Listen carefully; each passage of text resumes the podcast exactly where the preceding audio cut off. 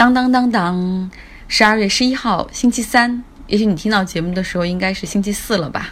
今天呢，要说一说刚刚过世的前美联储主席保罗·沃克。我们经常有一句俗话说盖棺定论，那么对于保罗·沃克来说，现在是时候来评述他96年的生命了。绝大部分的媒体以及业内人士对他评价非常的高。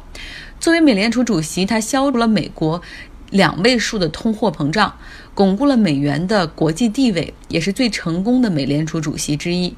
在为美国政府服务的60多年中，他将公共利益放在最高的位置，是有社会责任感、道德感公务员的典范。虽然位高权重，但他一生节俭，抽非常廉价的方头雪茄，经常坐火车往返于纽约和华盛顿之间。做联储主席的时候，他甚至会把脏衣服带回到弗吉尼亚女儿家中进行清洗，从而避免洗衣费。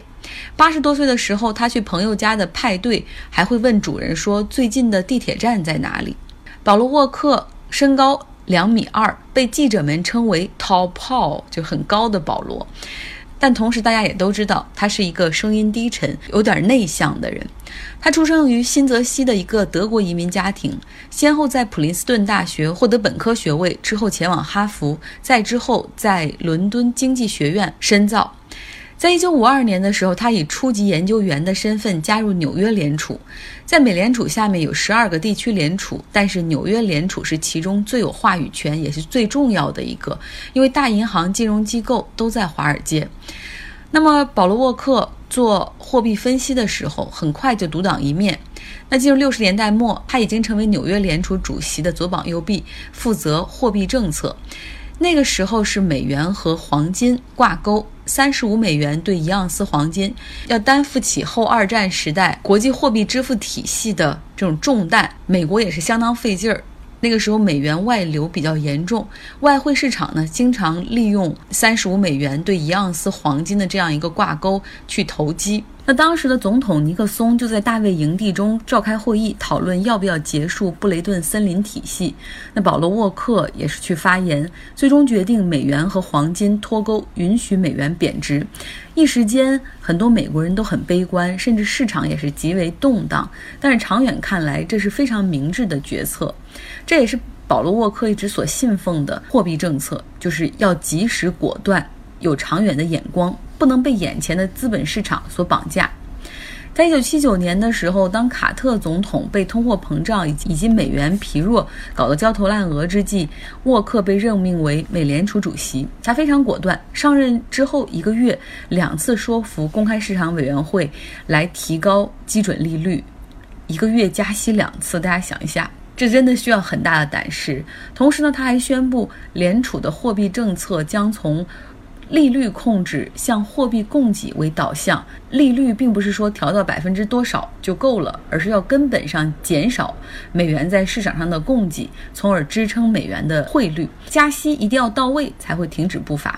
他加息的强势和果断是其他人所不具备的。那么到1980年12月，美国的贷款利率已经高达21%了。现在的这个贷款利率也就2%的水平。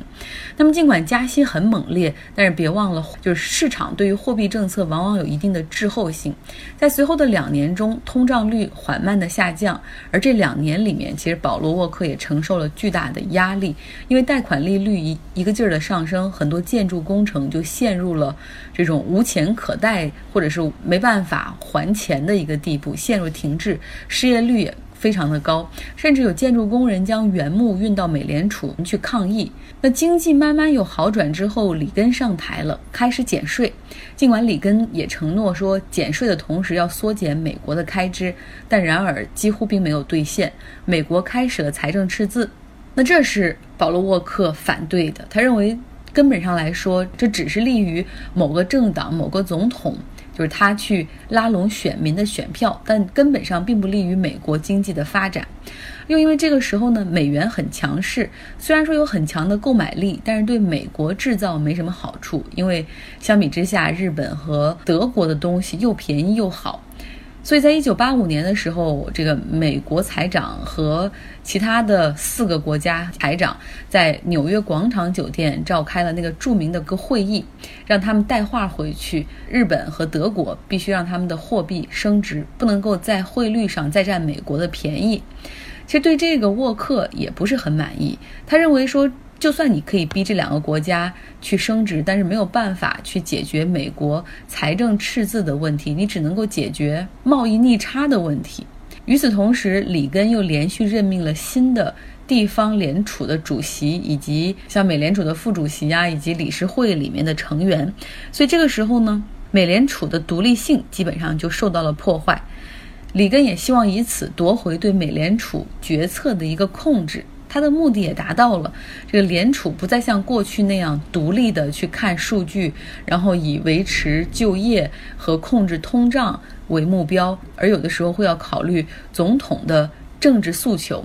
那么在1986年的时候，保罗·沃克的一项提议在公开市场委员会投票直接被否决了，这几乎差点让他提前交了辞职信走人。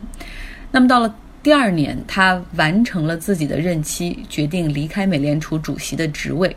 他又投身于另外一个麻烦之中，他加入了联合国石油换食品项目委员会，担任主席，负责调查其中的暗箱操作和腐败。到了2008年次贷危机之后，奥巴马又任命他来领导经济恢复建议委员会。那么保罗·沃克对于金融体系也是保有格外的怀疑态度，他认为银行应该被限制从事风险较高的交易，尤其是商业银行，就是它既有储户的钱，同时也有自营业务，中间必须要建立一个隔离带和防火墙。后次贷危机严格的金融监管就有它的影子，可惜啊，特朗普上任之后，这些监管都在慢慢的被废除。保罗·沃克与他的继承者格林斯潘还有一个很大的不同，就是他对钱没什么兴趣。虽然说他有那么多的在联储服务的经验，其实完全可以在其他金融机构中去担任顾问，可他对钱看得很淡。他的爱好就是 fly fishing， 就那种飞钓，另外一个就是填字游戏，也不需要什么钱。另外他还有一个毕生的追求，就是公共服务 public service。 其实保罗·沃克他的这个职业生涯中有2个很大的美国金融事件，一个是布雷顿森林体系的崩塌，也就是美元和黄金脱钩，另外一个是广场协议，美国逼日本和德国去让他们的货币升值，间接的导致了日本经济泡沫的破碎哈。这2个我们都在过去烧脑记有给大家深入探讨过，所以挺有意思的，再从保罗·沃克的职业生涯中去回顾这2段。但是今天做这个音频更重要的是接下来这一条，纽约时报讲这个对未来的一个预测哈。如果当 AI 很发达了，机器人很发达了，我们的子女这一代还会有工作吗？这篇文章我之前就是公布出来，然后推送给了50多位对英文和这个话题都很感兴趣的朋友。终于有了一位非常可爱的姑娘 Vivian， 她把这篇文章变成了音频。我们孩子的工作会被机器人给取代吗？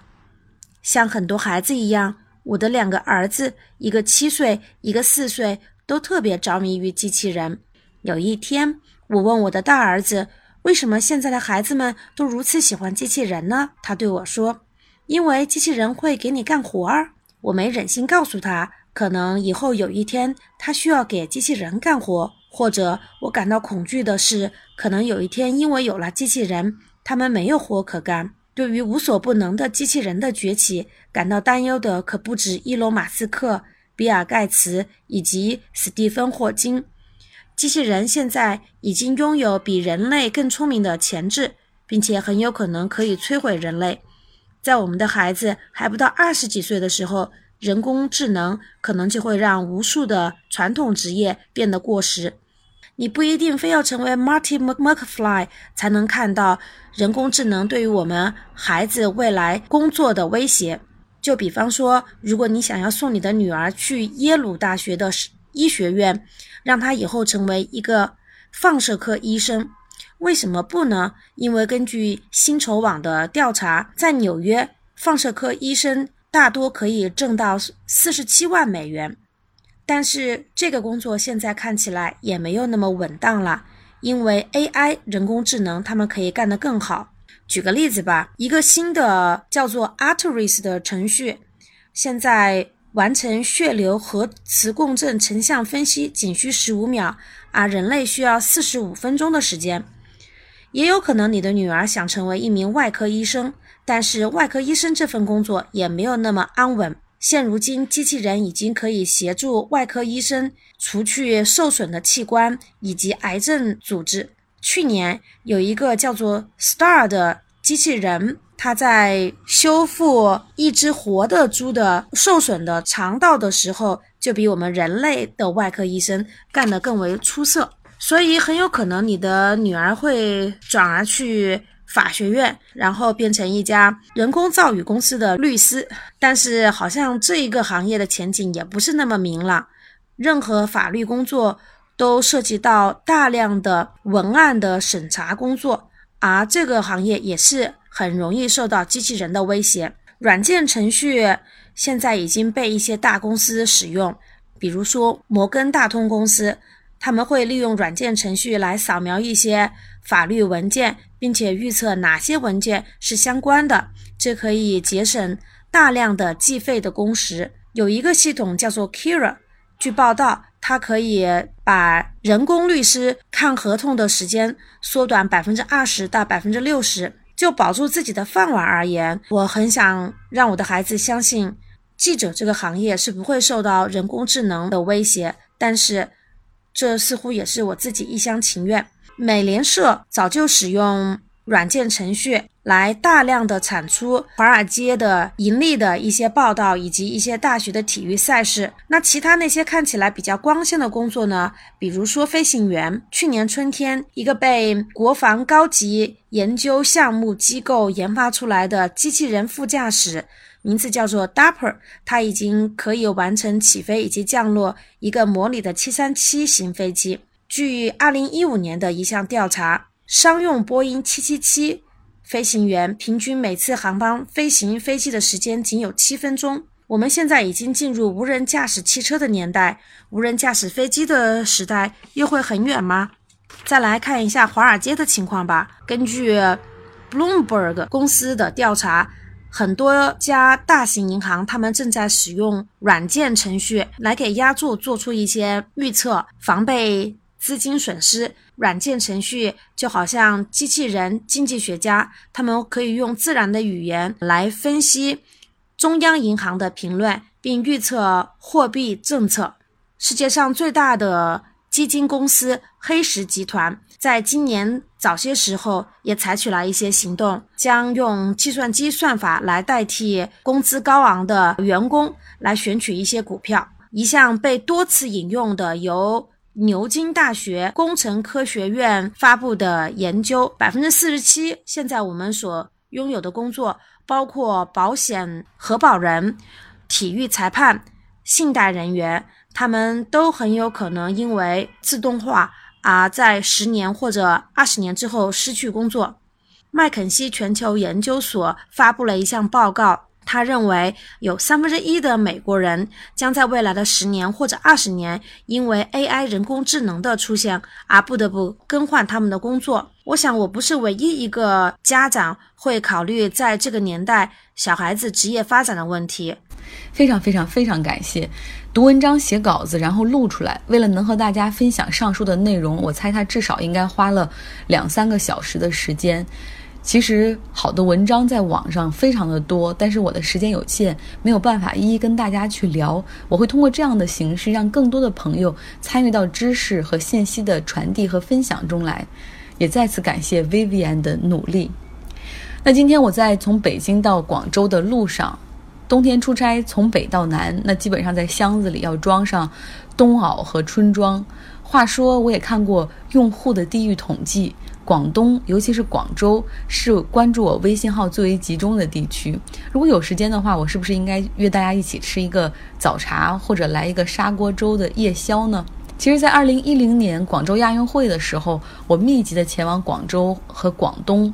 省的很多地方，东到揭阳汕头，然后南到湛江，我很多都去过了。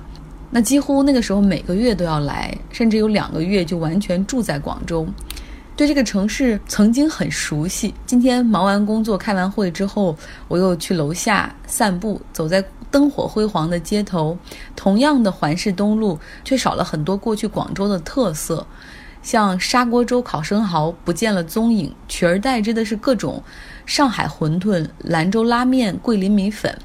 双皮奶，还有姜汁炖蛋这样的广式甜品店也不见了，取而代之的是各色奶茶店。过去曾经听过一个经常出差的商务人士说，现在国内的机场、高铁站几乎是用同样的设计，所以走在这些交通枢纽中，你甚至有的时候会恍惚说我在哪儿。那么现在有的时候我发现走在城市里，我有的时候也会有点恍惚我在哪儿。我不知道广州是不是真的因为城市的发展真的失去了很多过去的特色，还是我所住的这个附近可能太靠市中心了。希望在广州的朋友可以给我一些答案。